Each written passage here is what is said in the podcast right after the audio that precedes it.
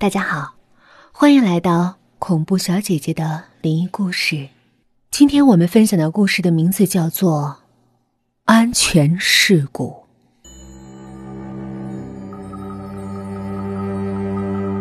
我生活在南方一个富庶的小城，刚开始工作的时候就是在省城的有线电视台。那年，广电局发文，由市有线台和市电视台出资。各盖一栋大楼。盖楼这事儿肯定是要肥不少人的，当然，中饱私囊的同志也是提心吊胆，希望盖楼的过程中不能出事儿，尤其不能出重大的安全事故。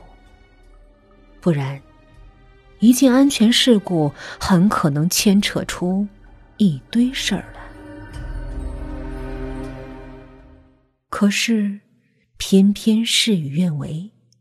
那年市台大楼已经接近完工，马上要投入使用的时候，出了件大事儿。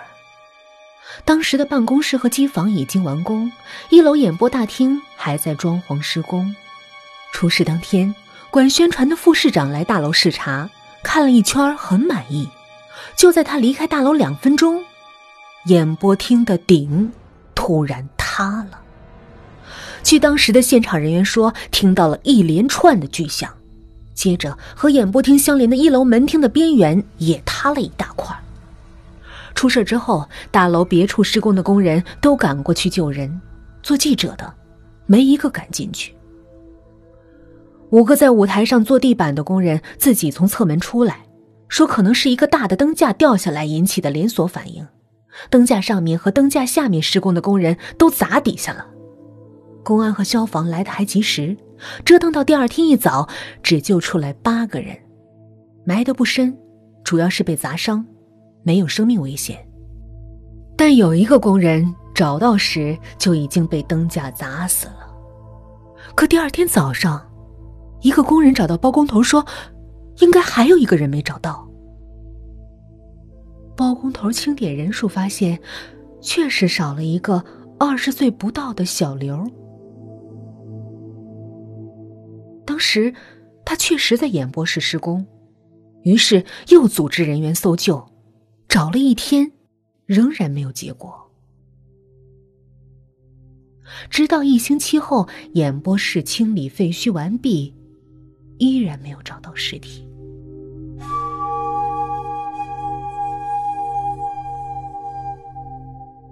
打电话到小刘老家问，家人也说没回来过。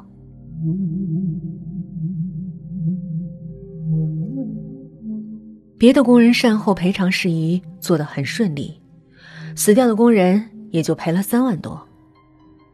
唯独那个生不见人、死不见尸的小刘，成了个大问题。当时小刘的家人已经得到消息，赶到台里闹，天天一早在台门口等，只要看到车就扑上去。不过。闹了三天，也就不来了。据说也是赔了一笔钱了事。这不算小的事故，也就无声无息的结束了。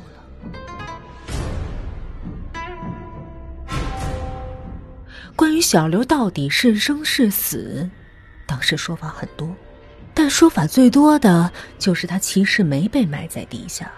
而是从另外一侧的侧门通过安全梯跑到地下车库，趁乱跑了。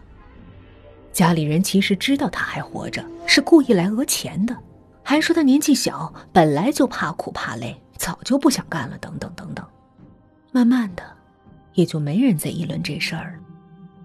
直到新大楼正式使用。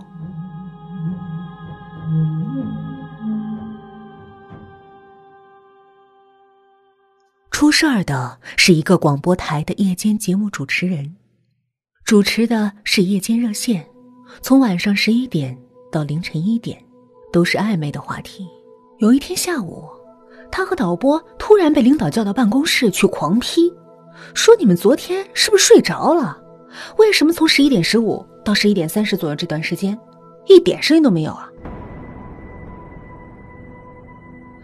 这在媒体上。叫开天窗，很少见，几乎不可能有开天窗的事故。而这个主持人倒霉，偏偏那天领导出去吃饭回来的路上，正听自己台，发现没声音。主持人和导播回忆说：“不可能啊，那个时候我们还在接热线呢，是不是领导？你车上广播坏了？”领导当时就怒了。原来上午有不少热心听众打电话来，问当晚这段时间为什么没声音。主持人问导播：“是不是设备出了什么问题？”导播说：“不可能啊，他的眼睛从来没离开过音频表，那么长时间没声音。”他不可能发现不了，于是查原因、检查设备，发现设备一点问题也没有。而主持人也回忆说，他那段电话是有记录的。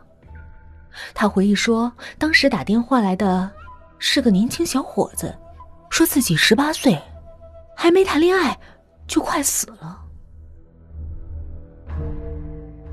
主持人以为他要轻生，就语重心长的劝呐劝。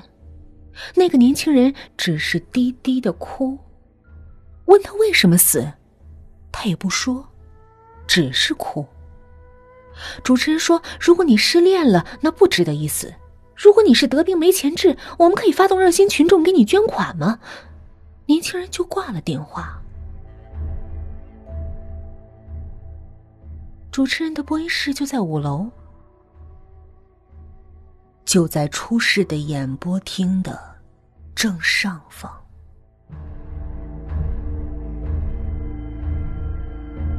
主持人越想心里越发毛，当天就请假了。这个传闻很快就变成了冤魂电话，在台里传播，说打电话的人就是小刘，其实他当时是死了。被埋在废墟里，愣是没人发现。现在打电话来申冤，一时间人心惶惶。晚上过了八点，楼里面便空无一人。而很快，就有了更多的传闻：好好的磁带，莫名的就丢磁了；电梯自己就上上下下的运行。毫无疑问。这大大影响了正常的工作。一个后来成为我领导的老记者，当时是跑公安口的，他不信邪，就私下里请公安查当天那个打进来的电话。查出来的结果更让人费解：打进来的电话就在新楼旁边不远，是供电局一个即将搬走的变电所的房间里。房间里是放置的变压器啊，门窗锁的好好的，没有人为闯入的痕迹。而外面的小房间里值夜的保安是个五十多岁的老头。如果真有人进去，老头肯定会发现的。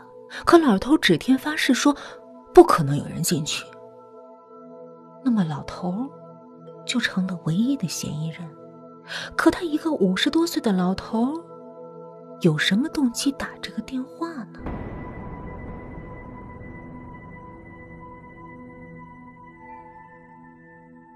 查不出结果，但问题仍然在，恐惧仍然在。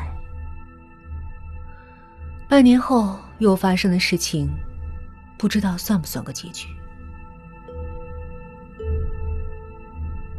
台里的三个副台长，由于涉嫌建台的经济问题下马，两个没有坐牢，进去的一个判了七年。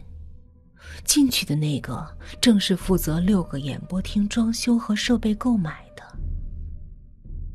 也不知，这是斗争失败呢，还是冥冥之中自有天意呢？